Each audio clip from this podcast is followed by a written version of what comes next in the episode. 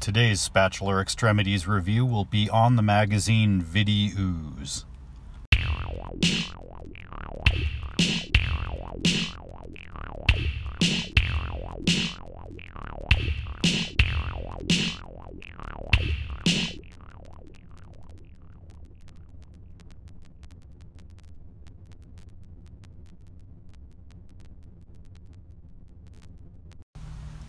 Hey, welcome back, everyone. This is the promised zine review. I veered into politics. That's going to happen for uh, every once in a while, but now we're back. And this is the last episode in which this will be named Spatular Extremities. I've already renamed the podcast Stop Reading That, and so I'm going to change the BitChute channel next, and that'll be tonight. Just wanted to get that business out of the way first. So if you are listening to this and you stop seeing episodes of Spatular Extremities, look for episodes of Stop Reading That.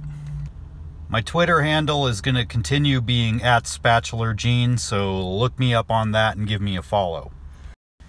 And today's fanzine review is going to be on Vidi Ooze. Now, Vidi Ooze first appeared in 1990 out of Alexandria, Virginia, and it was edited and compiled and written by a fellow named Bob Sargent. And as we've seen with a lot of these horror fanzines, though this one is American as opposed to British, there's usually some kind of a specialization because there are just millions of horror fanzines. You know, if I was to combine horror zines and gay and lesbian zines, I think that I could do a review every day for the rest of my life. I'd probably never run out because there are so many of them and they just keep coming out. I could even stipulate that I am only going to review horror fanzines from before 2000 and gay and lesbian zines from after 2015, and I'd still never run out. There are just a ton of both. But anyway, Vidi Ooze specializes in mostly foreign horror. And while this is not an absolute rule, most of the horror that it reviews is European. I know there are some Mexican reviews. There's a, there's a section on Filipino horror in one of the uh, one of the issues, but mostly it's European. And because most of these are foreign films, well, I'll let Sargent explain. Sargent writes The focus within these pages will be mainly on the international scene. The reason for this being I find these films much more interesting than the current US product. Unfortunately, releases from the sequel itis stricken US horror and exploitation market that break any new ground are few and far between, as evidenced by the multiple sorry, as evidenced by the multiple exploits of profitable corporate faves like J- Jason and Freddy. Originality and imagination have, for the most part, long since gone out the window, causing this fan to jump ship in a big way. I suppose the economics of filmmaking are also to blame. Many filmmakers are under contractual agreement to deliver a picture with a certain rating, R for example. Time constraints and budget problems often force them to make cuts to appease the MPAA review board that can and subsequently does seriously compromise the integrity of their films. When an American product comes up against European and Japanese productions working under far more relaxed standards, at least where sex is concerned, it is no small wonder that the results look decidedly prudish in comparison. Occasionally, some prize may slip through the net, forcing me to commit some ink to it, but for the most part, you won't see much coverage of American films here. Why a guide to obscure horror and exploitation on video? Video is the only way you'll see this stuff, that's why. With the US market flooded with so much dreck, why not examine some of the fascinating works from overseas that may be sitting neglected on the shelves of your local video club? You may have had access to some real treasures all along and not even known it. Admittedly, there is a lot of retitling confusion, but Videos will try to do its part to help, so- help sort some of this out by listing video retitles along with original titles and review.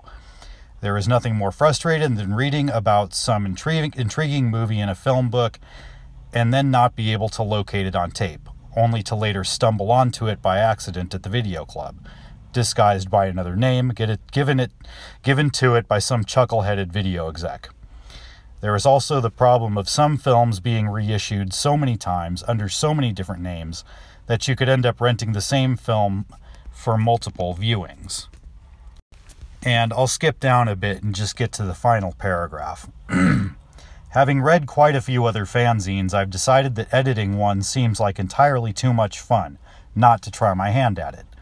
I have a lot of healthy enthusiasm and experience to offer, and everyone I've invited to contribute has expressed much excitement about the project. Layouts will be as illustrated as possible and designed with arresting typography. I want this to be read. Editorially, I promise to strive to present intelligent and provocative writing. So, with the aid of a Macintosh computer and countless lunchtime work sessions keystroking this stuff, here's my best shot. I hope you find it worthwhile. Now, I found eight issues of videos, which is about six years worth of zines. As with most other fanzines, they don't they didn't really come out regularly and there was no real set schedule and Sargent clearly has a lot of knowledge of this subject, and he managed to get some really good interviews. He and his co writers cover a lot of material. There are just a ton of reviews in each issue. There's a particularly interesting piece in issue number 8, which includes a write up and an interview with Christina Lindberg, who was a Swedish centerfold model who was the star of a really gruesome rape revenge movie called They Call Her One Eye. It, it sort of sounds like I Spit on Your Grave, but even more violent and even more stylized. In fact, this was a movie that uh, Cinema Sewer recommended. But here's the thing about videos it has these great covers and it just it's so promising and it looks so clean, and Sargent just really knows his stuff, and it's really well written. Uh, the design is nice, it, it's just a very clean looking fanzine. But at the end of it all, it would be really hard for me to recommend Videooz to anybody who isn't already really into this stuff. You know, when I read something like Boom or something like Yuck or Raw Virus, there is just something that is so infectious about the way it's laid out and the, the, the design and the just the enthusiasm that goes into the writing. Some of these zines that I review will make you want to get into these subjects even if you're not really into it in the first place uh, like Highball. Highball is so fun to read that even if you're not really into that stuff, and I'm not, it kind of makes it sound like fun. It makes you want to check it out. And unfortunately, Videooz just does not pull that off. I'll give you an example. The very first article in Videooz, in the first issue, is an extended article on movies that are set during the Inquisition. Now, that's a really interesting topic. And it gives a whole history of the Inquisition and it gives a history of how certain facets of the Inquisition transferred over into the Protestant countries. And this is fascinating, but it didn't make me want to see any of these movies. And there's nothing inherently wrong with what I'm about to say, but Videooz feels like a trade magazine. Like if you were a specialty video shop back in the 90s and you dealt either in foreign films or you dealt in horror that's kind of hard to find, this would have been a great resource to have because as I said, there is a lot of knowledge in here. There's a lot of very useful information if you're the kind of person who really loves horror movies and and you either want to read along and say, oh, yeah, I remember that one, or if you just want to add some stuff to your library and you're not sure what to look for, this would be a great zine to check out. And I can see especially how this would have been a very useful fanzine back in the early 90s when most people didn't have internet in their house. I, have mentioned that about other zines the only way some of these movies you could have seen in a theater like some of the some of the Lucio Fulci movies, some of the old Hammer movies, there would be the occasional film festival.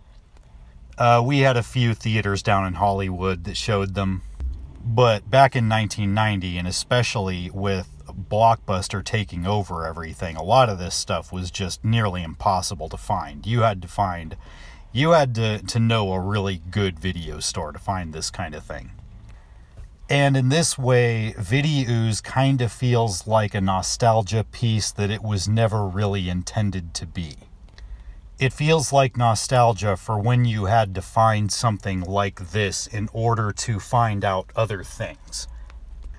And so, if you're American and you want to brush up on some really obscure horror, or if you are not American and you want to maybe find your country represented in the horror genre and you don't know where to look, you know, give it a look. It's definitely not a bad little magazine. I uh, I think it's a really it's as I said, it's really good. It's like it's like hearing a band that plays all of its instruments just right, but is missing some little thing that you can't quite put your finger on. So that's the review of videos. Just uh, you know, check it out if you if any of this sounds like it might be up your alley. Remember, Spatular Extremities is going to be changing to stop reading that tonight. It's already changed on the podcasting but I'm gonna I'm gonna be updating the BitChute channel. Uh, hit subscribe if you're following this on BitChute, and if you're on Twitter, follow me. My uh, my handle is at Spatular Gene. That is at Spatular G E N E. Send me a link on Twitter if you got any suggestions and you want to you want to hear something reviewed. I am always in the market for new ideas. And uh, yeah, I hope everybody enjoys your Sunday evening and take care of yourselves. All right. Goodbye.